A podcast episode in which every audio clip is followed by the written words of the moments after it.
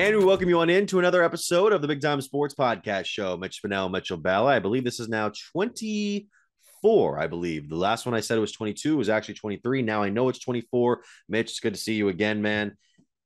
How you feeling this uh, on this recording day, man? I know there's a lot of stuff that's been happening this week, and I know you're not happy with all of it, but uh, are you doing okay? I'm doing fine. I know we're going to get into it here a little bit. Um, just it was a fun ride while it lasted. Obviously, my prediction did not come true. Uh, if you go back and listen to what I believe that was one or two weeks ago, when we gave our playoff predictions for baseball. It happens, but like I said, I know we're going to get into it. Lots to talk about, and uh, playoff baseball still going. Basketball just tipped off. Rivalry rivalry week in high school football, college football, NFL. Mitch, so many sports. Indeed, there are. And before we get into it, we want to remind you guys, of course, here to like, subscribe, and hit the bell on YouTube. If you're not watching on here, you might be listening or watching on Spotify, Apple Podcasts, and SoundCloud. We also have our website, bigtimesportsohio.com. You can also hit us up on Twitter at BTS Ohio or on Facebook and Instagram. We also have socials at Mitch Spinell, at Mitchell Balla. So, Mitch, yesterday, uh, unfortunately, is the end of the baseball season here in Cleveland. The Guardians losing uh, five to one in Game Five, of the division series to the Yankees, adding on to uh, a recent legacy of very tough uh, ending postseason defeats. I believe now the Guardians are winless for uh, since 2016. They are now winless in all of their winner take home games. So now, Mitch, we're going to, into an off season. Well, before we get into that, let's get into the game because it starts off in the way that it couldn't possibly have started off better for the Yankees and worse for Cleveland, where you give up the home run to Giancarlo Stanton, Aaron Judge goes yard the next one, and it just kind of felt like to me a team that ran out of gas because even even if you you would have put Shane Bieber on the mound there on short rest that day, I don't necessarily know if it would have been enough for the offense to keep keep up with a objectively more talented lineup like New York's. And you hit it right on the nose. It does not matter who we would have started yesterday in game five. The offense didn't show up. And you can give credit to the New York Yankees pitching, but Mitch scoring one run is not going to win you many ball games, especially when it comes to postseason, especially when you're playing a team that we all know is nicknamed the Bronx Bombers, and they score all the runs via the long ball. Now, did the game start off in the worst possible way for the Guardians? 100%. Aaron Civale should have never been in that situation. Hadn't pitched in 13 days. First playoff appearance, you're putting him on perhaps one of the hardest places, if not the hardest place to play in baseball in New York. He had his issues all year. We know the issues. His ERA was up all year. Yes, he had a couple IL stints. It should have never came to that point. On the flip side, to your point, Shane Bieber, we don't know what would have happened. And I'm definitely in the minority here by far. I am totally okay with Shane Bieber not being on the mound yesterday. This is a pitcher. This is your ace that is coming off shoulder surgery last season that has never made a pitching performance on three days rest. You do not want to risk his future, your organization's future, and his health. And for everybody to say, well, they were saving him for Houston, you didn't even get there. Yeah, that's true, but it would have been somewhat normal for Shane Bieber. And Aaron Civale, Mitch, two pitches in, did not have it. First batter, he walks, then he gets a strikeout on Judge on a 74 mile per hour curveball. Kind of got lucky with that one because it was high up in the zone. And then you hit Rizzo and Stanton comes up. And the one thing you cannot do in Yankee Stadium to power right handed bats, which pretty much everybody in the Yankee lineup is, is put the ball on the outside part of the plate because all they have to do is flick it to right field and it's gone. They play on a field that is shorter than high school fences and shorter than college fences. But that's a home field advantage and they know how to do it. This Guardians team stranded 39 base runners. Yep. You're not going to win a series that no. way. No. I don't care how many times we out hit the Yankees, I believe, in almost every game, if not every game in the series.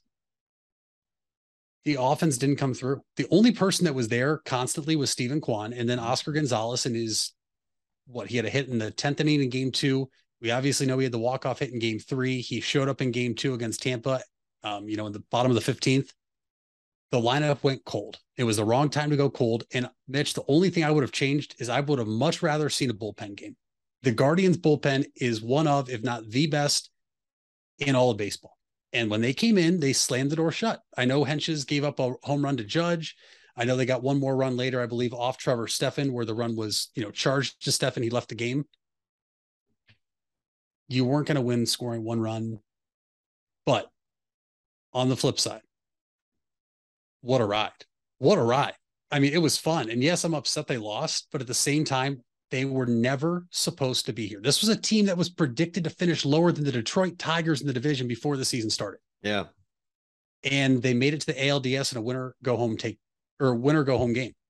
It was a remarkable season, youngest team in baseball, and there's going to be a lot that can happen with this team. But this is a team that's going to be here for years to come. And Mitch, I think it says more about the Yankees. We had them on the brink of elimination, a team that is over a $250 million payroll, a team that has a starting pitcher who made more this year than our entire starting lineup and starting pitcher in games one and four that went against him. It's it's crazy. Um, but the Yankees are not world beaters. They are obvious. They have some major flaws, and we expose those flaws. Their defense is shaky. Yes, they have presumably the AL MVP and Aaron Judge. Yes, they have Giancarlo Stanton, who is a Indian and Guardian killer. I mean, that guy kills us. Go back to 20, 2020. I mean, he owned us in that short best of three series to advance when the playoffs were expanded. What a ride. And I know we're probably going to get into a little more specifics here, but all in all, yes, I'm upset they lost, but I'm not going to stand here for all the slander they have when this team was not even supposed to be here. Um, just not happy that we made it this far, but at the same time, what a surprise. No, I agree. I mean, I'm I'm very satisfied with this season. It was a little tough to stomach some of the uh the Josh Naylor uh hate from some of the Yankee fans yesterday. And and to me it was deserved. Um I, I was one of the people that were like, ooh, that was a little too much when Naylor rocked the cradle in game four because you were still losing at the time. It wasn't like you tied the game or took the lead and won the game. Um, but at the same time, these are young guys. I really do hope they can come back and, and do some good things next year. We'll see how the division goes between Chicago and Minnesota. And now the Yankees have to go on and face, I think, their equivalent of what the of the Yankees are to the Indians, to the Guardians, excuse me. Um, these Astros, they're going to play them tough starting tonight. And uh, you know, I, I still think I, I, went back on my choice. I think Houston's going to take it now over New York. I got both divi- uh, championship series AL teams right in the championship series. You still have, um, who was it that you had? Padres. Yes, you had the Padres, and I think you had. Well, I guess we now both have the Astros in the World Series, but you had a difference in prediction that was better than mine. You said Oh no, I thought you said never mind. You said you had Houston and the Dodgers in the World Series. I had Yankees and Dodgers. We're both going to get that wrong now, but the Padres are still up for grabs. And uh, the Padres, though, losing to the Phillies yesterday, two nothing on the backs of home runs by Bryce Harper and Kyle Schwarber. Schwarber's what 488 feet, which is absurd. It it really feels like this Phillies team is still kind of under the radar, even being in the championship series, even stealing that first game because – the starting pitching was excellent yesterday. Nola did what he had to do, and then you have Bryce Harper, who's having a postseason right now, the best of his career so far. Can can this Phillies team? Is there a possibility that it's there's a possibility there is a possibility the Phillies can win? Mm-hmm. Is there a possibility that the Phillies can close it out early against San Diego, or do you think that it will? Th- this Padres team can kind of get back into it. I definitely think the Padres team can get back into it. The Phillies, though, Mitch, right now are playing with swagger and also they're hot. And the big thing about postseason baseball, and we already saw it, we've seen it years before firsthand, we've seen it in years past. The best team doesn't always win. The team that had over 110 wins this year, I believe the mo- fourth most wins in the season all time, the Los Angeles Dodgers, gets beaten four to the Padres.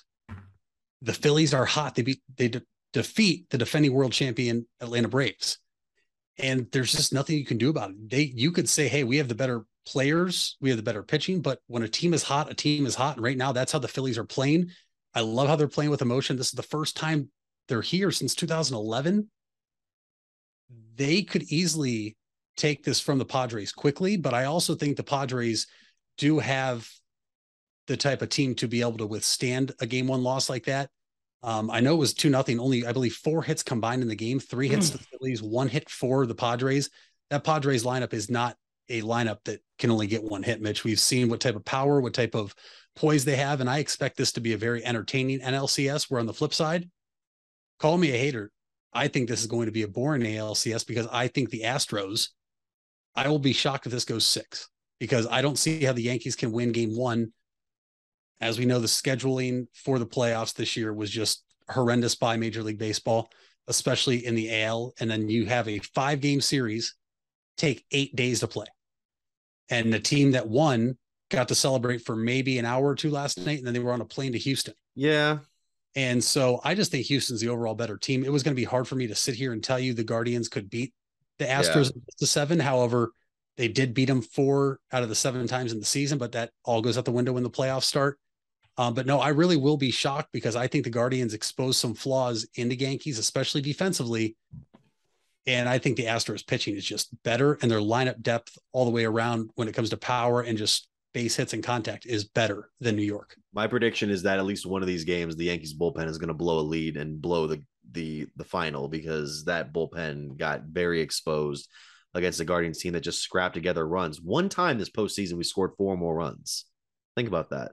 Yeah, that was the that was the comeback win game three. And as far as Philadelphia goes, I meant to say Wheeler, by the way, for game one. He pitched phenomenally. Nola pitches tonight against Blake Snell, and Blake Snell's coming off a good matchup against the Dodgers. So if San Diego wins tonight, they're back in the series. If not, then it's going to be tough to win three in Philadelphia, but uh, we'll see. No. And uh, I don't know what I mean. What were some of the, the, we talked about in the pregame? You had questions for for myself going into next uh next. Season. I did. I, and I do, and it's more so to pose to pose to you, and then also the listeners out there, because me on one hand, I'm already looking forward to 2023. Now, the the caveat to that is, we had no expectations this year, and and we will obviously, hopefully, this will still be going when spring training rolls around, and when the season starts in 2023. The hard thing I think for all fan bases is to manage expectations. The White Sox, Mitch, I think are still a very talented team. They're going to have a new manager. We'll see how that goes I think the Twins are probably not a factor. Now we'll have to wait and see how free agency goes and all that. But Correa opting out, saying he's not coming back, I think says a lot, especially with how they were so high up early in the season and then just came crashing down. Obviously, the injury bug got them. I'm already looking ahead though. And our weakness, I believe, when it comes to the Guardians is we need another starter or two in the rotation because I do think Cal Quantrill is a very formidable number three you just have to pay attention to who he faced when he did pitch. He faced the ace of the New York Yankees, a top five pitcher in all of baseball, if not top two, in Gerrit Cole. So, where do the Guardians have to make improvements? The, we saw it all the time, and all year we knew going into the year our catcher was never going to be a threat offensively. And the style of play, how we play offensively, is kind of a, one of the reasons we got rid of Franmil Reyes. At the same time, part of it was on him not coming into camp in shape, admitting he had not swung a bat all off season, injuries just not there. The Guardians have to get a big bat because they have to protect Jose Ramirez. Jose still had a phenomenal year, uh, over 280 in the regular season, MVP candidate. We know what type of player he is. Still probably one of the most, if not the most underrated players in all baseball. But Mitch, they have to figure out what they're going to do catching, and it could be Bo Naylor. We don't know. We have to get better at certain positions. And I already have a bunch of things pulled up for possible free agents, but I want to know from you, Mitch Spinell, what do the Guardians need to improve the most in 2023 to be able to get back to this spot, but have a different outcome? You definitely need to develop some power, whether it comes from offseason moves, if you can get one, or fostering these young players. I think Oscar Gonzalez for the future can be a viable power hitter, averaging 30, 30, 40 home runs a year. The problem is still very young, still needing to learn to to hit for all fields, and he can for for an extension of as a rookie. Um, there are some points in which I think the fielding needs to be addressed. There were very questionable uh, uh, positions at times last year where you would see guys uh, be in spots where you wouldn't normally see them. And we know the whole Owen Miller at first base thing. We saw uh, Oscar playing right field, which we was accustomed to for most of this year. But there were times in the playoffs where I thought, uh, I don't know about that. And then maybe you could find a way to get Josh Naylor into either a designated hitter spot or have him drop uh, some weight this offseason to try and make him a little more athletic around the rest of the field. I mean, he already is one of the most flexible first basemen, surprisingly, in the league, but there were just some some points last year where I thought the fielding could have been a little bit better. And you know, the pitching staff, if you can find a fourth consistent arm, then you're you're set. I think the issue with losing the consistency of Plesac and Civale last season kind of threw you in in a in a bind where you had to start a lot of bullpen games for a significant portion of the year. You had Bryan Shaw starting a few games. You had, I think, even Cody Morris at that one point going out there, and that was just part of that whole rookie rotation that we were bringing in game in and game out, where guys had to be called up and start games and then being sent down. That that's my biggest things. Try to get some power. Try to to solidify your fielding spots and find that fourth consistent starting arm. The bullpen, I think, is very solid. You got guys locked down. You guys you got guys who can who can be in for you night in, night out. Um, yeah, I think those I think those are the questions you got to head into the season. But the questions are going to be more focused for me on what the other teams in the division do, mainly Chicago, when they get that new manager. Will it be an improvement over Tony La Russa? We don't know, but it's going to determine that because I I think Cleveland did overachieve a little this year, winning 90 some games. I could see them being around like the 80 to 85 win mark in, a, in an average year. And that's uh, in any other year, it's certainly not going to be able to, to overcome the, the usual average of what a central division winner, if they're playing well, can do. Right. And there's a couple things to keep in mind. But first off, we only have two free agents, and it's Austin Hedges and Bryan Shaw. Bryan Shaw, definitely at the end of his career, will he try to come back and play on a vet minimum? Is he going to retire or go elsewhere in free agency? We'll wait and see. Hedges, obviously, we know he's the captain of of the team in terms of pitching. He handled the pitchers very well, but Mitch, I will sacrifice an out with my catcher, but you have to be able to to hold the runners Austin Hedges this year was not good at all when it came to throwing out base runners, only threw out nine runners all season. I believe going into the series with the New York Yankees, he was nine of 54. I think we're going to see Bo Naylor next year, and, and we'll have to wait and see. But you have so many pieces and parts down in the minor leagues. We are loaded up in the middle infield. We are loaded in the outfield that I truly believe the Guardians are going to have to package some of those guys and move them. The other question is Myles Straw. He had his worst year offensively, and it was bad all year. I did think he got better towards the end of the year. I did think that actually in the postseason, he gave us some decent at bats. Obviously, didn't always result in hits, but compared to some other guys we had to count on who were not existent, and the guy that comes to mind, Andres Gimenez, probably the most disappointing player in our lineup for an everyday player. This team has to have an approach that they did after the 2016 season where they lost game seven of the World Series. They have to go make a splash, whether it's a, a signing or whether it's a trade. And keep in mind, after 2016, we are a team that's not accustomed to spending. We went out and we got Edwin Encarnacion. And that was a huge boost in 2017 to protect the young guys back then. Now, not nearly as young as we were this year, but you saw Lindor have a great year. Jose took off, Carlos Santana, Kipnis, the names go on and on the 2023 free agent class, Mitch, at every position has some big names out there. And we have a new minority owner. How much money is he going to be able to put in in year one? I believe they said within the next six years, it'll increase for the Guardians with what they're projecting. What is it going to look like for us? And so, first things I thought was who was a first baseman, right? Because, like you said, Naylor is very flexible, but he could become a full time DH, or you find somebody that does the same thing he does and you platoon him. There's no nothing wrong with that, in my opinion. I thought Naylor was actually very good defensively at first base, playing on a surgically repaired leg, where Mitch, there was kind of talk that we weren't sure he was ever going to play again after his injury in 2021. Yeah. First baseman free agents. And I just want to throw a couple names out there.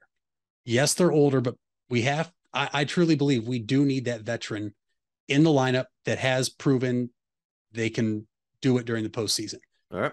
Brandon Belt, Eric Hosmer, Jose Abreu, Anthony Rizzo, Miguel Sano, not interested in that one. Josh Bell. Josh Bell is one name that we talked about at the trade deadline. He is an unrestricted free agent. Yep. That that would be, in my opinion, Mitch, that's a fit right away. But to your point, what about right field? Because you could always move Oscar Gonzalez, who I believe has the most untapped potential, maybe not untapped, but has the most potential out of any of the rookies we saw this year for the Guardians you could move him to DH. Now, I'm not going to mention that we could go out and get Aaron Judge because one, we're not going to be able to afford that. Two, I don't think he would ever come to Cleveland. But you do have serviceable players that are free agents like a Wil Myers from the Padres, Adam Duvall from the Braves, Mitch Haniger from the Mariners. That's a name a lot of people are enamored with and, and think about. I'm not going to go into catchers because I do think it's Bo Naylor next year. The one position I'm not sure what's going to happen is shortstop. And why I like Amed Rosario. We got him in that trade with Lindor. And as we know, a lot of teams like to see those guys through when they get him in a big trade. He is arbitration eligible. I think he can get some money elsewhere for sure. But if I told you we can upgrade at shortstop and not just this significant, like little itty bitty upgrade, but significantly upgrade, I think you would have to do it. And Rosario is athletic enough to maybe potentially move him to another spot, maybe even right field. I'm not saying that's what I'm for. It's it's possible though. I mean, we saw him play the outfield last year in Cleveland when we first got him in the Lindor trade from the New York Mets. The shortstops hitting the market this offseason. There's three big ones, Mitch. Trea Turner, Xander Bogaerts, and Dansby Swanson. In my opinion, all three of those players are better than Amed Rosario.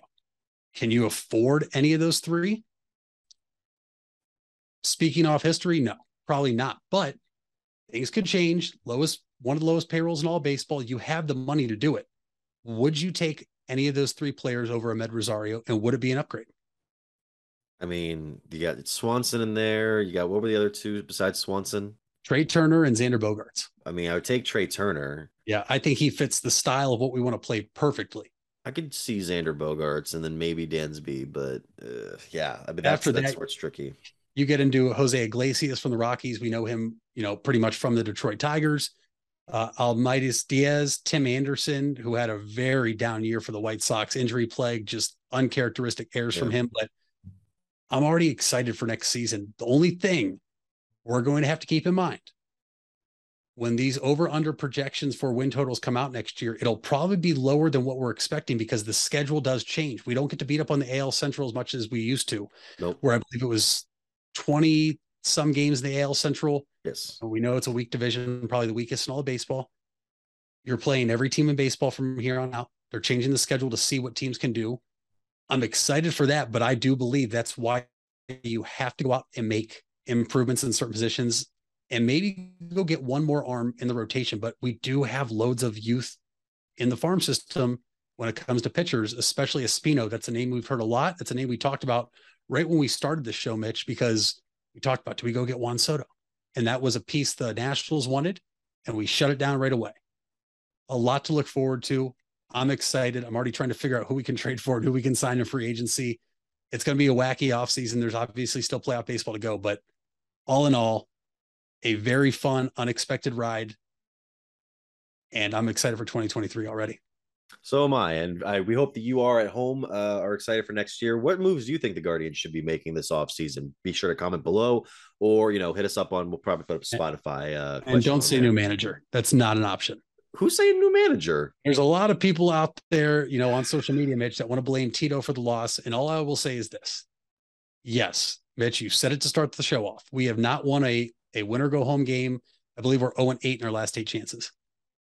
Terry Francona is a great manager. He does not go out there and throw. He does not go out there and hit. He does not go out there and field. These are professional players that need to execute when they're called upon. You can question him not putting out Bieber yesterday, but Terry Francona is not the reason we lost the New York Yankees. Terry Francona is the reason we are where we are and why we made it to the playoffs, in my opinion. I agree. I agree. Uh, we'll take a quick break, and when we come back, we'll be going into more topics here on the Big Time Sports Podcast Show. When others treat your fries as an afterthought, all you're left with are cold, soggy fries. That's why Wendy's new fries are ones you won't forget, guaranteed to be hot and crispy, or we'll replace them. We're talking natural cut, skin on fries, perfectly seasoned with a hint of sea salt. In fact, they're even preferred almost two to one over McDonald's. These are fries so hot and crispy, they beg a new question. What would you like with your fries? Try them today, only at Wendy's. At participating U.S. Wendy's, taste preference based on a national taste test by an independent research company. Buying a home has never been so affordable with record low interest rates. Hartzler's Quality Housing is ready to put over 40 years of experience to work for you. Family owned and operated since 1978, Hartzler's has a wide selection of model homes on site with a knowledgeable team to help make your new home a reality. Open six days a week, visit them off I 77 in Dover or online at hartzlers.com. Hartzler's Quality Housing. Quality from start to finish. You deserve the best.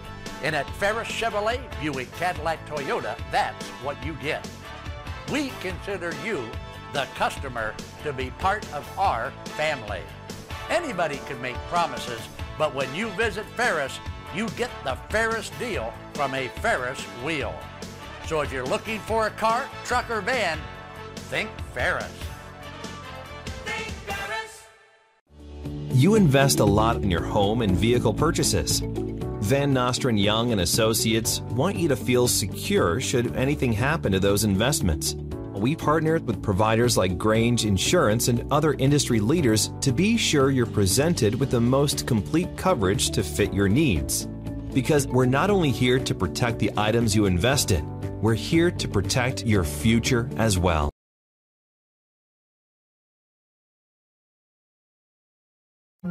We all have 206 things in common. Our bones keep us up and moving. And we at Cleveland Clinic Union Hospital care about every single one of them. From the tip of your finger to a brand new hip, our orthopedic experts will keep you going while keeping you safe. For every break and breakthrough, for every bone and joint, for every care in the world. Get the care you need when and where you need it. Visit unionhospital.org. Back here on the Big Time Sports Podcast Show, Mitch Spinell, Mitchell Balla. Mitch, it's now time to go into some football this week. Did you see, by the way, there was a it was there was a report that Amazon is now going to add another game on their slate. I think it was it was next year. They're going to add a game on Black Friday. I did, and I think I saw something like a 3 p.m. kickoff. I like it. I do. Um, because you kind of do have that usually the day after Thanksgiving, Mitch, there is no football. Uh, we're accustomed to seeing three NFL games on Thanksgiving, and then you usually roll right into rivalry week in college football. Right. I like having at least one game there.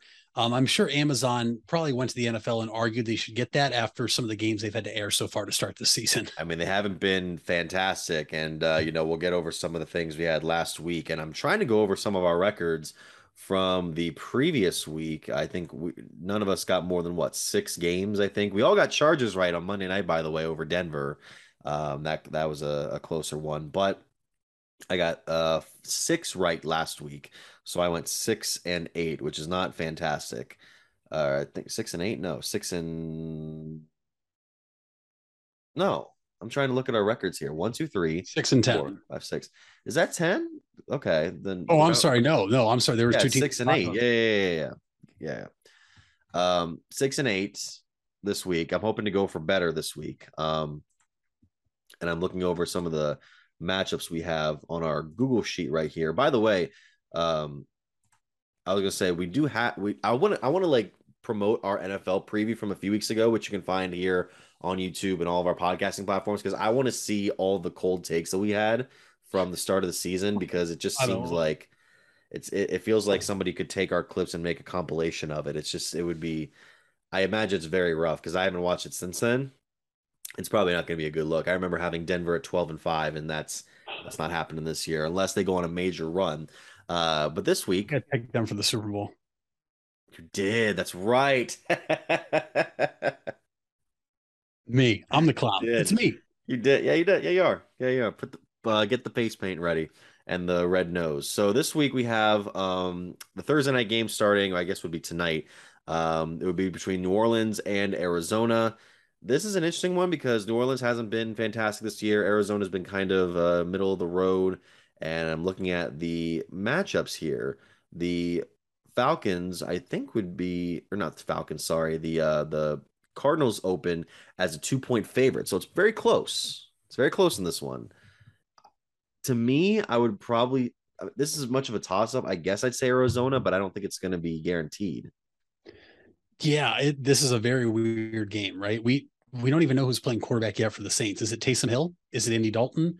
Where's Jameis at? Is Michael Thomas playing? Is Chris Olave playing? The question marks are everywhere for the New Orleans Saints. But on the flip side, the Cardinals have been one of the most average and disappointing teams now, probably over the past two to three years.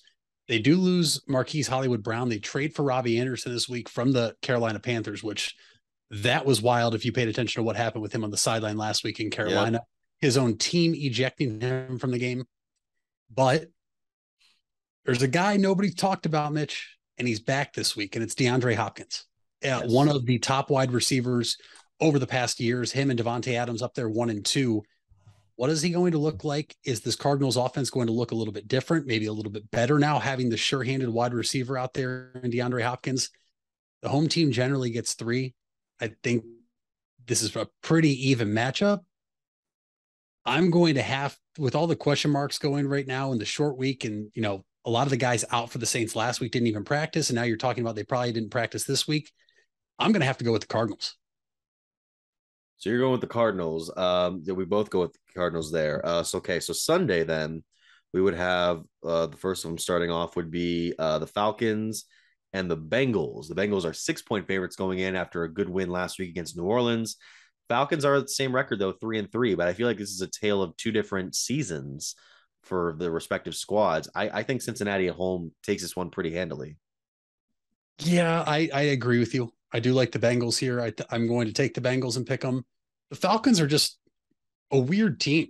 Like they've played well in some games. They've looked like a bad football team in some games. And I think going into the season, you and I were both on the same page that we thought the Atlanta Falcons are a team that won't be very good. But Marcus Mariota hasn't hasn't looked bad, but I'm not going to say he's looked good. He's done what has needed to be done for the Falcons to stay in most of these games. I mean, what they had the football, I believe, week two or three against the Rams, and it came down to the last play to where they were trying to have a walk-off winner or send it to overtime. It's a bizarre team, but I'm going to stay with the Cincinnati Bengals for sure at home. Yeah, it could be a lot worse for Atlanta right now, and it could be a lot worse for the Dallas Cowboys, who play at home against Detroit this week. It looks like Dak Prescott is going to make his return after missing the first uh, few weeks with an injury uh, after the week one. So Yeah. Dallas is a seven point favorite. If this was still the rush, uh, if this was still rush hour for Dallas, then I think uh, I would have had Detroit in an upset, but I can't go with it here. I think Dak's going to come back and be be sufficient enough to get Dallas to five and two. And I think the ultimate reason I'm going to take the Cowboys with you is because the Lions do have the worst rated defense in the NFL. Yes, you heard that right, folks. I know we're Browns fans. I know we have to watch what they do defensively. There's a team out there worse than us, and it's the Detroit Lions. I do think seven point spread is a little insulting to them, though, Mitch, because we don't know what Dak's going to look like. I'm going with the Cowboys, but I will say if the Lions win this game, it wouldn't surprise me at all because this is the Detroit Lions. They usually mess around and they hang with good teams. I mean, they've hung with a lot of good teams all season, like Philly, for example. I won't be shocked the Lions hang around and there's a costly mistake at the end of the game and, and they end up winning this. But I'm taking the Cowboys. Talk about one of the more even games we have this so far this Sunday Yeah. too. Indianapolis. Well, I was gonna say Indianapolis against Tennessee. The Colts and Titans are three and two and three and two and one. Uh, th- this one is not a big points spread. I believe right now two and a half to Tennessee, and you know both teams kind of underachieving in that AFC South and not looking like very dominant. Again, this AFC South could be determined by a barely 500 division winner, but I'm I'm taking the Titans in a safe pick. I don't I don't think the the Colts uh the Colts barely beat Jacksonville last week. So what are we doing here? Yeah. To your point, I agree there. The Titans coming off a bye means some rest for Derrick Henry, um, a workhorse back, as we've seen over the years in the NFL, but even more so this year with the limited passing game. The Colts are streaky. They, I still don't know about them, but I think it's safe to say one of these two teams is going to win the AFC South. I do not believe in Jacksonville. Um, I'm I'll go safe pick here and go with the Titans as well. All right, so then this is one where I think we could see an upset. This is Green Bay versus Washington. The Packers are coming off back-to-back losses to the both the New York teams. The Commanders uh, are also coming off uh, a, a win over thir- on Thursday night over Chicago in, in another uh, uh, very competitive game. So what uh, the Packers are five and a half point favorites right now. I, I'm this is going to be my upset of the week. I'm taking the Commanders. I think it's going to be panic time in Green Bay. And it very well could be. They've looked pretty bad the past couple of weeks. They've really not looked good at all this season in any of their games. Even their one game that you would say is an impressive road win, It was early in the season when they went and beat Tampa Bay 14 to 12. Tampa Bay doesn't look that great. I think the Packers and the Buccaneers right now in the NFC Metro are two of the teams that everybody expected to be two of the top teams. And right now, uh, we're almost in panic mode for these two teams. But I think this is a get right game for Aaron Rodgers and the Packers. I'm going to take the Packers. All right, so that's where we split on differences. Now, the next one we have Giants versus Jaguars. This is interesting. The Jaguars open as three point favorites on the line. I don't, uh, that might be if they're hosting at home, but it feels like a trap game. Does this feel like a trap game? It, it does. I, I I still think people bought into the Jaguars way too early. I think they're an above average team, but Mitch, the Giants right now, I've been waiting for the Giants through the six weeks so far. I know they have one loss, but I've been waiting for the Giants to do the New York Giants thing where they just have a really bad game. I've been waiting for Daniel Jones to fumble the ball multiple times in a game. I've been waiting for, you know, Saquon Barkley to be stopped. They haven't, and I cannot pick against them right now. I believe I've picked them a good amount so far this season. I'm going to keep rolling with the G men. I think it's more so the maybe it's the injuries that you have on on the Giants roster. You have receivers out in Kadarius Toney and Kenny Golladay. You have uh, both cornerbacks out in Pinnock and Flott. You have linebacker out as well. Only three uh, out, or, or, they're, they're all questionable. Excuse me. Not, none of them are out so far in this one. They're all questionable as of yesterday. And uh, I don't know. I, I think you, so. You're going Giants. I think I'm gonna have to split again and say that the NFC East team doesn't get it done. I'm gonna say Jaguars, but I don't. I don't know about that. I don't feel 100 percent on that pick. Um, so then we go over to what is it? The uh, Panthers over Panthers against the Buccaneers.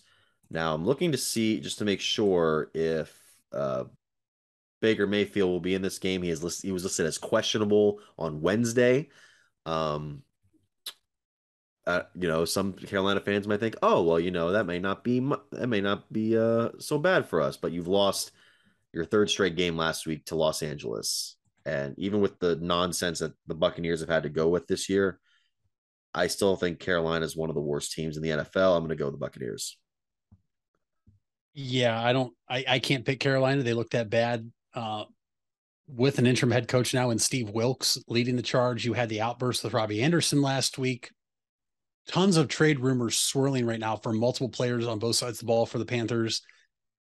I, I don't know if it matters who plays quarterback, but I will say an 11 point spread with this game being in Carolina is extremely insulting. I saw that. The, I was like, wait, the Buccaneers have not looked like world beaters. The Buccaneers have looked really bad and suspect themselves. They lost the Steelers last week. I'll take the Bucks here, just going off the sheer talent they have on paper and who the quarterback is, even though he's looked really bad. Um, but an 11 point home underdog looks really, really bad, in my opinion. But this, an even line game between a two and four team and a four and two team in Denver between the Broncos and the Jets. By the way, the Jets are 3 and 0 at on the road. So the, their problem is in the Meadowlands. Right now they're just dominating away from from their stadium. Uh Denver's got five people on the IR right now, two of them out for this week. Uh, and Aaron Patrick and Essang Bassey. Uh, Jermaine Johnson, defensive member of the Jets, is questionable. Ugh, this is uh I I think because the Denver offense has struggled so much that the if the New York offense just gets two, three touchdowns, that can be a win.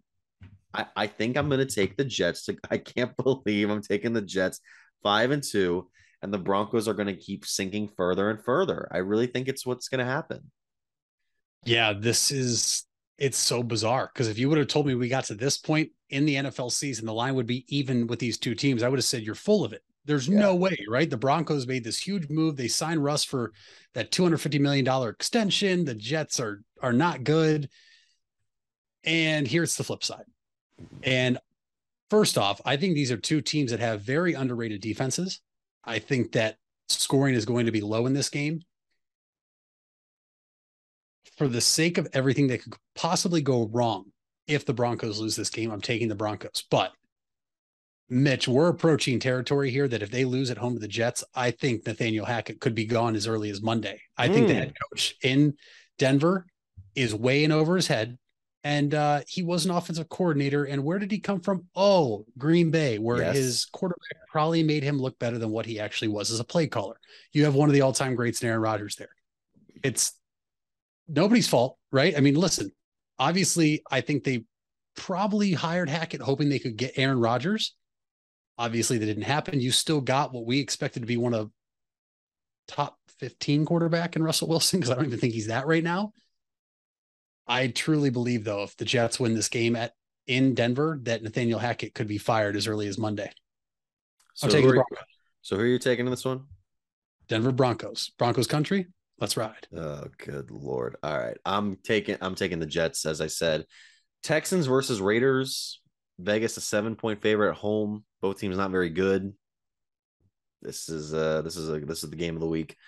Um, I don't This know. game should be on Amazon. yeah, yeah, yeah. Um, I don't know. Vegas, the the offense has been a little bit better than Houston's right now. Houston's defense has looked atrocious, allowing 425 yards per game. I, I'm going to say Raiders. Yeah, I'm going with Raiders too. I know both teams record wise are pretty bad right now, but the Raiders are the better team. Like it's not even close. It's not like, oh, they're just underperforming. I think they've had a tough start to the season with some of the teams they've played. Texans just aren't good, but yeah, I'm taking the Raiders. Okay, so then that leaves us over to uh, the Seahawks and the Chargers in LA. The Chargers are at six and a half point favorites. Both teams got some some good starts of the year. I think people people are really giving Seattle more of a leeway, or uh not a leeway, but some more credit because they didn't think they would be this good. Um, uh, I think I think the Chargers offense will do will outpace the Seahawks offense, and and I'll take the Chargers in this one. I really, really, really want to take the Seahawks here because I just think Brandon Staley is going to do something stupid again, like he always does.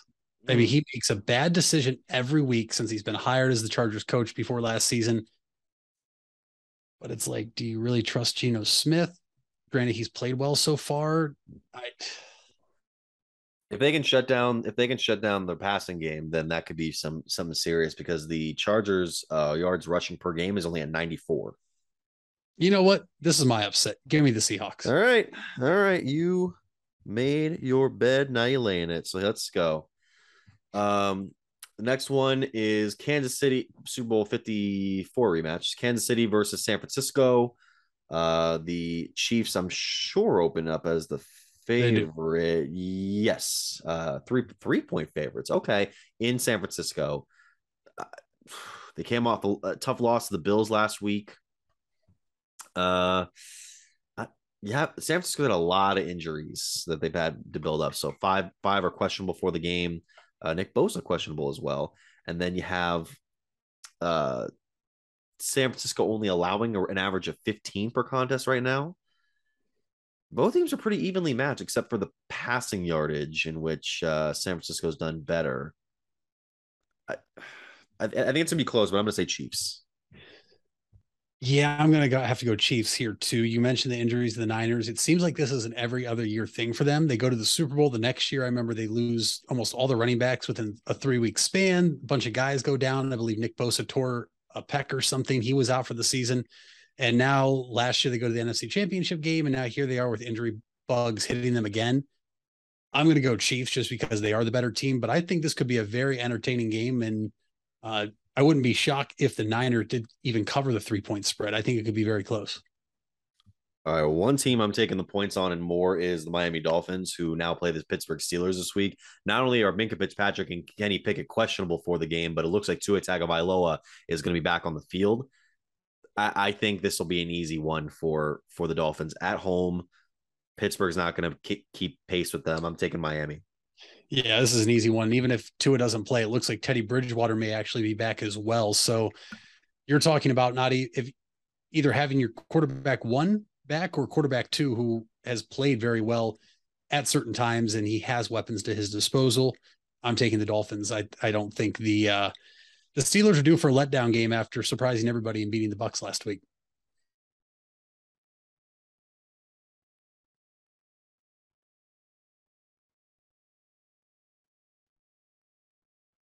I'm not hearing you.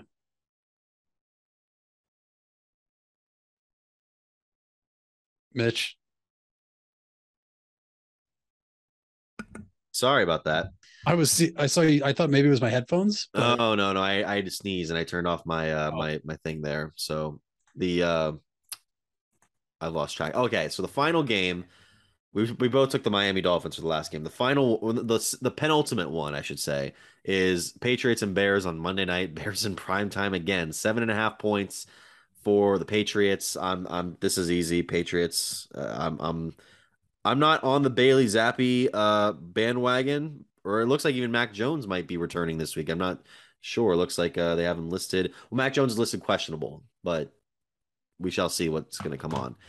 Um, either way, I mean, Chicago's offense has been atrocious. Just, I'm taking New England.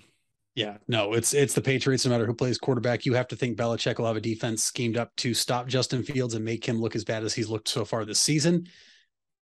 However, if if the Patriots do win and it's Zappe again, are we in territory where you have to start considering Zappe just being the quarterback the rest of the year? He came in and made it a game against Green Bay. You go home and you throttle the Lions. He comes on the road in Cleveland and wins.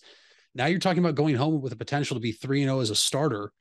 Since Mac Jones went down, you know, questions are there. Plus, Zappe is just a great last name. It's fun to say Zappy Hour, you know, Bailey Zappy. It's fun. Patriots win this one by a lot, but just throwing it out there. Yeah, and I'm just throwing out there my final prediction for the final game of this one Ravens versus the Browns. Uh, the Ravens are at six point favorites right now. It's it's not it's not looking great. There's a lot of players on the injured list, and even if they do play, it's it's not going to be fun. This is going to be an this is going to be an easy Ravens win in my book. Yeah, you saw me do this because I'm practicing my layup because this is a layup for Pick'em because it's the Ravens by a lot. Um, the Browns are not going to be able to stop Lamar, and if they do, they probably won't stop Mark Andrews because we can't cover a tight end to save our life. So Ravens by a million. Yeah, I'm looking at the defensive numbers, and it actually isn't as far off as I thought it would be. No, um, they're they're bad, Mitch, and they really have not been good at home. I believe they're one in seven of their last eight home games dating back to last year. The Ravens are in the same spot as the Browns. However, eh. we have not been able to stop Lamar Jackson and or Mark Andrews. The only time we beat the Ravens in the past two years is when Lamar left the game due to injury. And then we thought we had another one when he had to go to the bathroom. But other than that, as long as Lamar Jackson's on the field, the Browns are not beating them, especially with how bad this defense is right now. We shall see. Uh, so yeah, we're taking the taking the Ravens, both of them. Uh, so that is our picks for the week and NFL Week Seven. What are your picks? Obviously, we want to know. Comment below. Um, you know, we'll be back after this break. We'll be talking more stuff here on the Big Time Sports Podcast Show. You asked for it and we listened. Buckeye Career Center is now offering Certified Nail Technician as an adult education program. This 216 hour course begins in November and will run Tuesday through Thursday evenings from 5 to 9 p.m. Learn manicures, pedicures, infection control, salon operations, and more. Other part time certification courses starting this fall include phlebotomy and welding. Call 330 339 2288 to register or visit BuckeyeCareerCenter.org for more information. If you're looking for a new or pre owned car or truck, why not see the Parkway Auto Group? Parkway is a special group of automotive experts with eight brands to satisfy your needs. Come see the difference at the Parkway Auto Group on Commercial Parkway in Dover. Eight brands and one family. It's Parkway Auto Group. The Furbay Electric Supply Company has bright ideas for your home. Save money by converting to energy efficient electrical products or add ambiance with beautiful lighting features. It begins with a professional consultation and a visit to the Furbay Lighting Showroom. Then certified Furbay contractors complete your project right and on time. Since 1934, four generations have built a reputation of quality and trust, and they offer emergency services too. Just visit Furbay.com. That's F U R B A Y, the Furbay Electric Supply Company. It takes a lot of practice to have a winning team. Albin Title has over 100 years of combined experience handling real estate, title, and escrow transactions. They serve Tuscarawas, Stark, Carroll, Harrison counties, and more. So choose Albin Title for your next home refinance, sale, or purchase. They'll get it done quickly and professionally. Contact Albin Title at 330 334 5800 or visit their website albintitle.com. Let them put their experience to work for you. You matter. You matter. Everyone plays a part. We all have a role. Each of us can make a difference. You do matter, and the best way to have a positive impact is to pay it forward. With each of us helping one another to cope, feel better, and know that we belong. Pass on the positivity today. Tell someone else they matter too. Alt Care. Alt Care, Alt Care.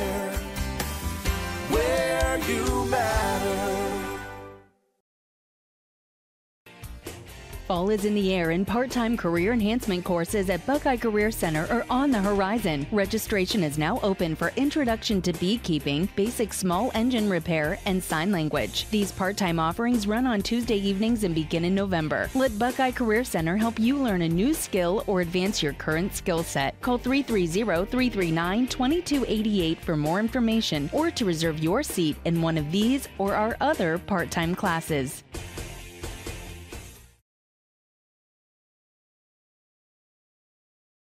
Welcome back here to the Big Time Sports Podcast Show. Mitch Spinell, Mitchell Balla. It's now time to go over to the official start of the NBA season, and you know maybe get into some hockey as well because that's officially started. By the way, if you haven't seen it on YouTube or on our podcast platforms, our official uh, 2022-23 NBA preview, and uh, we that was all of our uh, predictions for the upcoming year, standings, playoffs, and award shows. Mitch and I kind of went through that. Uh, I even put up the little uh, uh, creative video at the beginning just to kick off this new uh, wave of the NBA. And uh, you know, Mitch, we had two games last night, two opening opening ones. Um, I believe it was the Warriors and the Lakers, along because I because I watched the first game. I didn't get to see the second game. It was Boston beating Philadelphia first, and then Golden State beating LA first. You get a chance to watch any of those? I watched a tad bit of the first game, was asleep before the second game tipped off. Uh, did watch quite a bit of the highlights, a little more, you know, they put the quick highlights out and the in-depth highlights where it's, you know, eight minute montage of the plays throughout the game. I watched that this morning of the Lakers and the Warriors. Uh, all I have to say is that Mitch uh, who said he's not sure the Celtics will be good without their coach during that preview show you did with him. Uh, he he's probably an idiot because the Celtics looked really good last night, and I have to disagree with him. Yeah, I mean the uh, J- uh, Jayson Tatum and Jaylen Brown each scored 35 points, and uh, you know Malcolm Brogdon added, added 16 as well. Just a nice little, uh, nice little victory for Boston to start off the year. And it doesn't mean that they're going to go on this huge tear, but it's a good way to start off the. It's not even post Ime, Ime Udoka era. It's this sort of strange, uh, season long divorce from your head coach, and then you get he gets to return after you know I don't even think he doesn't even get to come back for the playoffs, right? No, it's the No, uh, in Facebook when you can update your status. You know whether you're single, dating, married. It's the it's complicated stage for the Celtics right now. Is their status with Udoka out right now? Um, the Celtics were impressive. I know it's one win, but you know I'm probably going to overreact here just because there's 81 more games to play. We haven't seen the Cavs play yet, and everybody needs to go back and listen to our predictions for the NBA season, where we have the top you know six teams making the playoffs, seven through ten in the play-in tournament, and our bottom five the Celtics last night showed me the one thing that would worry me if the Cavs did have to play them in a playoff series, Mitch.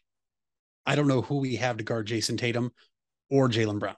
Both of them combining for 70 points, 35 apiece last night. You add in Brogdon, that a lot of people I think forgot the Celtics went out and got. This is a team, and listen, I'm overreacting, obviously, but this is a team that looked up like they picked up where they left off last year in the finals against the Warriors.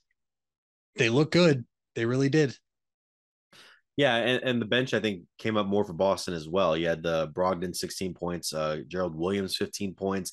Now James Harden did score 35 as well, and then you had 26 from Embiid, Tyro, 21 from Tyrone Maxey, uh, and 18 from Harris. But uh, the bench for Philadelphia combined for what was it, seven, eight, 11 points.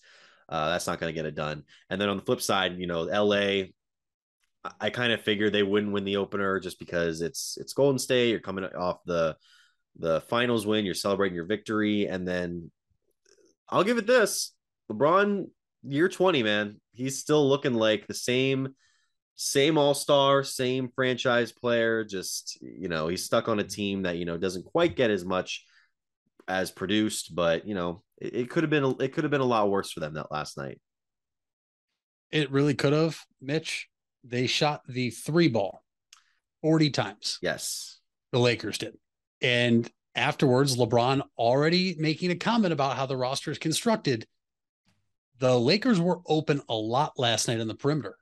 And it's teams that are going to let the Lakers shoot from the perimeter because, to LeBron's point, they don't have lasers, they don't have sharpshooters, they don't have what every great team LeBron has been on has had, which is a sniper three point shooter. Doesn't always have to be a big name, but even those days in Miami, yes, he had Ray Allen, but even someone like Mike Miller was a guy that if you left him open, he was going to hurt you. Kyle Korver in Cleveland. Now, obviously, we had Kyrie for a couple years, but the Lakers have nobody that scare you from deep, and that could ultimately be their downfall. Obviously, it's one game there with a new head coach. It the Warriors looked good. I Yeah. expect them to look good. You and I both expect them to look good. Uh, you Yep. and I had them had them high up in the Western Conference standings. Um, defending champions. We'll have to wait and see what the Lakers really are. But I thought it was pretty interesting after one game, LeBron already making a comment about how the roster is constructed. Yeah, yeah. You're 20, Anthony Davis had 27. West, Russell Westbrook had 19. Didn't have as bad a shooting night as you know people would have expected. Seven of 12. Yeah. Um, there was that one instance where he bricked uh th- or he airballed a three pointer, but before that, what people didn't see on the a lot of people didn't see on the clip was I found this one on TikTok was it was him forcing two offensive rebounds before he was able to get the basketball. So he's still at least doing something for the squad. And then Curry didn't have he had a good game. Klay Thompson didn't have as much to do. He only scored 18 points, but it was six of 13, so he didn't shoot as much as Steph did. Uh, and then you got 20 points out of Andrew Wiggins, who's blossomed in a, a second life uh, out out in the Bay Area. So yeah, that's that's the start of the NBA season. We obviously have the Cavaliers as part of the uh, slate, the full slate of games starting tonight around 7:30 uh, in Toronto against the Raptors. So we'll see the Donovan Mitchell era kick off, hopefully in a positive way. And I'm excited to see where this Cavs team goes. And then as as far as hockey, we we've only gotten into like five games so far this year, I think. Um, the Blue Jackets, who are our regional team, are currently dead last in the Metropolitan Division. Um, but it's still early on in the year. They've gotten outscored nine to 17 uh, from goals scored to goals allowed. Um, but we got Boston, Carolina, Dallas, and Cal- Calgary ahead in their respective divisions. So it'll be an intriguing year for hockey as well. Uh, when we come back, we'll be going into uh, the final segment. We'll get into some high school sports here on the Big Time Sports Podcast Show. We all have 206 things in common. Our bones keep us up and moving.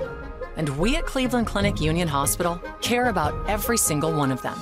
From the tip of your finger to a brand new hip, our orthopedic experts will keep you going while keeping you safe. For every break and breakthrough, for every bone and joint, for every care in the world. Get the care you need when and where you need it. Visit unionhospital.org. Hard work is something you're accustomed to. Van Nostrand Young understands that principle. Our access is achieved with organizations like Grange Insurance. Safety and prevention specialists utilize our VanCan assessments process to ensure that you and your colleagues are in the best hands. You want the safest environment for your business, and we can guide you there.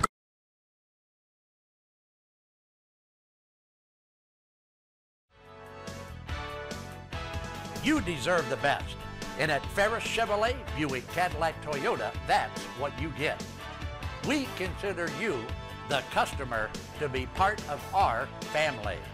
Anybody can make promises, but when you visit Ferris, you get the Ferris deal from a Ferris wheel. So if you're looking for a car, truck, or van, think Ferris. If you're purchasing a new home, the team at Hartzler's Quality Housing is here to help. Take advantage of record low interest rates to make your new home a reality. Locally owned and operated since 1978, Hartzler's Quality Housing has the experience to guide you through the process. You'll find a wide selection of model homes on site to fit any budget. Open six days a week just off I 77. You can also visit them online at hartzlers.com. Hartzler's Quality Housing. Quality from start to finish.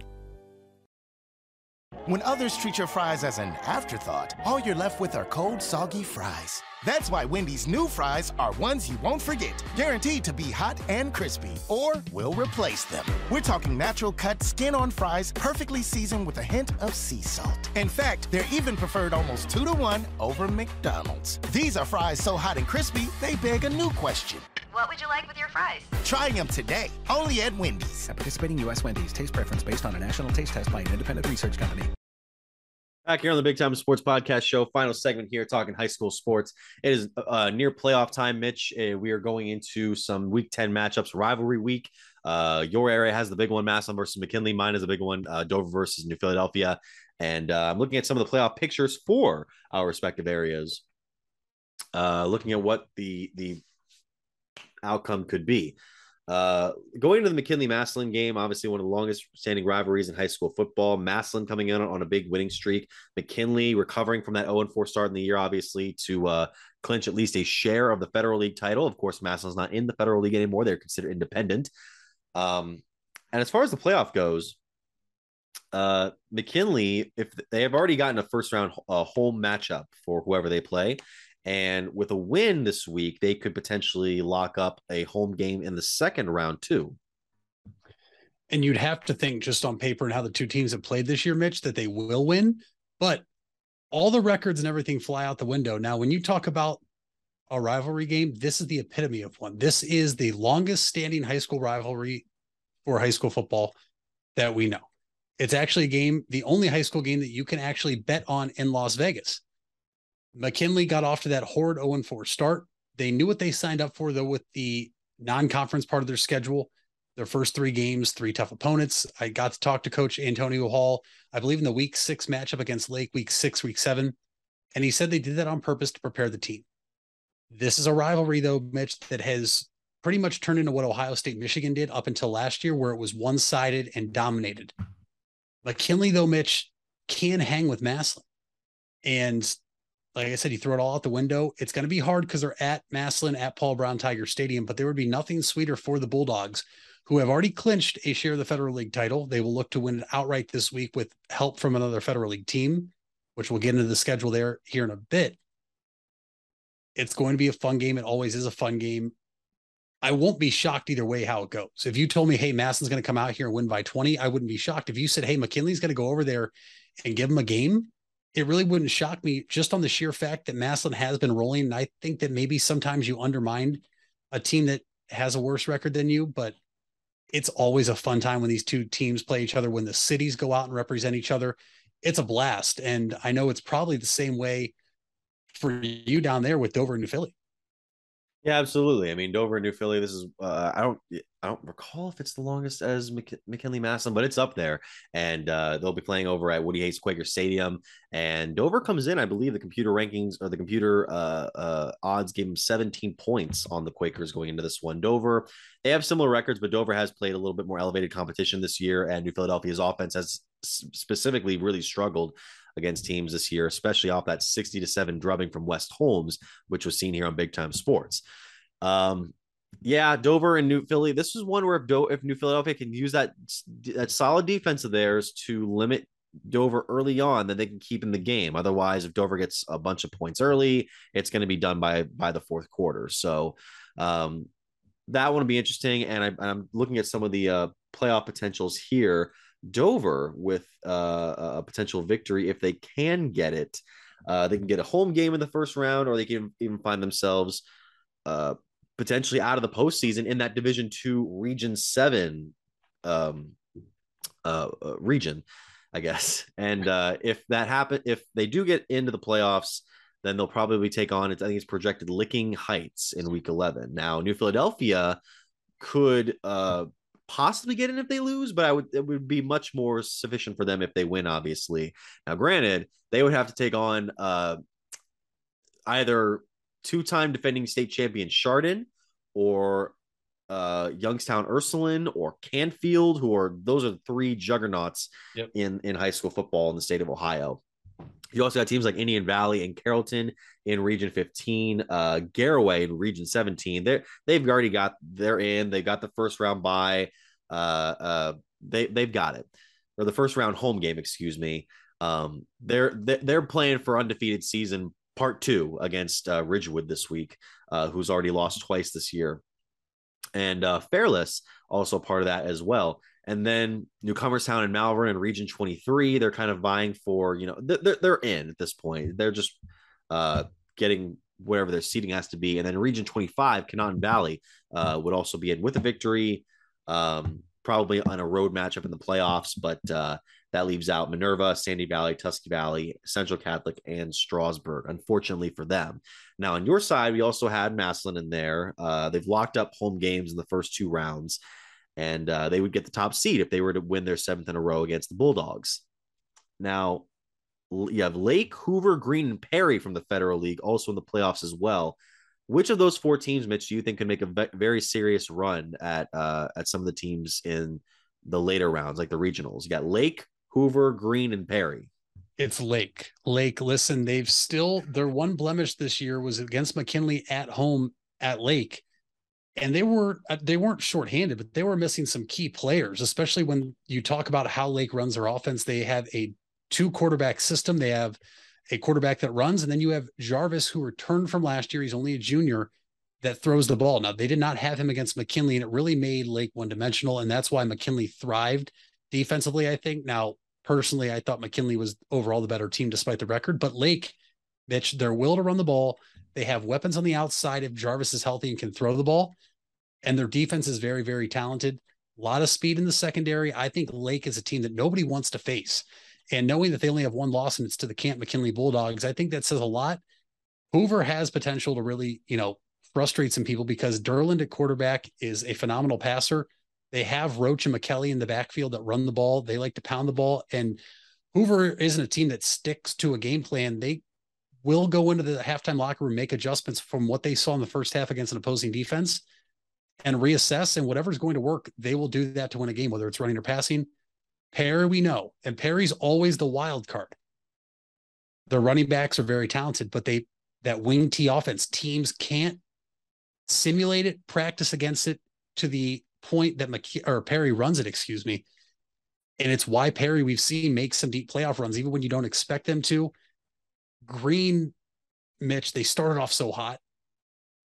They kind of faltered a little bit. They have Klockner, the quarterback, who will throw it all over the yard. And you have to hope if you're Green, you don't run into a team with a secondary that can stop that because Green's downfall is they cannot run the ball effectively at all. Green's best hope would potentially be to run into a team that cannot do either. Um, or hopefully, if they do defend the pass well, cannot stop the run. They do have uh, the third Martin brother to come through Green, Antonio Martin, talented, very talented, speedy. But back to your question, Lake is the one team out of those four teams you mentioned that I think nobody would want to see in the later rounds of the playoffs, and I think could make a deep playoff run if they're healthy. I could see that. and It would be interesting to see how Green's passing heavy offense would match up against some of the uh, uh, early on opponents where it seems like uh, they might have some struggles uh, beyond the run game. Now, you also have teams like uh, I had them listed up here three teams that are already in in the Stark area: West Branch, Northwest, Canton South. They're all in. They've already gotten what they needed to do. They're just figuring out seating. Um, I'm Alliance and uh, Louisville. Louisville could sneak in if they beat Lindsley and then maybe get a little bit of help elsewhere. Uh, you also have teams like Carrollton who would need to win, beat Minerva, which they probably will, and they'll need to get help uh, from other teams. Fairless is already in. Central Catholic is already in. Uh, Tuslaw would need to beat Fairless if they can. Uh, then maybe get some help and then East Canton too, another IVC team that if they beat Malvern, uh, they they'll be for sure to get in. They might be able to slip in if they even if they lose. Um, but yeah, those are all the teams that we could potentially see in uh, the upcoming playoffs, and I'm sure it's going to be a very exciting uh, rivalry week. Uh, Saturday is going to be insane over at yeah. uh, Paul Brown Stadium. That was always my, with all respect to McKinley, that was always my personal favorite to go to when it came to the rivalry because you know you had the tailgating out there. It was a, it was a great facility. Not to say that uh, Tom Benson isn't great as well, but there was something about you know Paul Brown Stadium kind of in that isolate semi isolated area where everybody was just kind of filed in at once was was electric as a kid. So no doubt about it. And I think part of the reason that you feel that way too is because it's still at a high school stadium where McKinley, granted, I say they have the best field and stadium, but it's not a high school stadium. We know they play at the Pro Football Hall of Fame.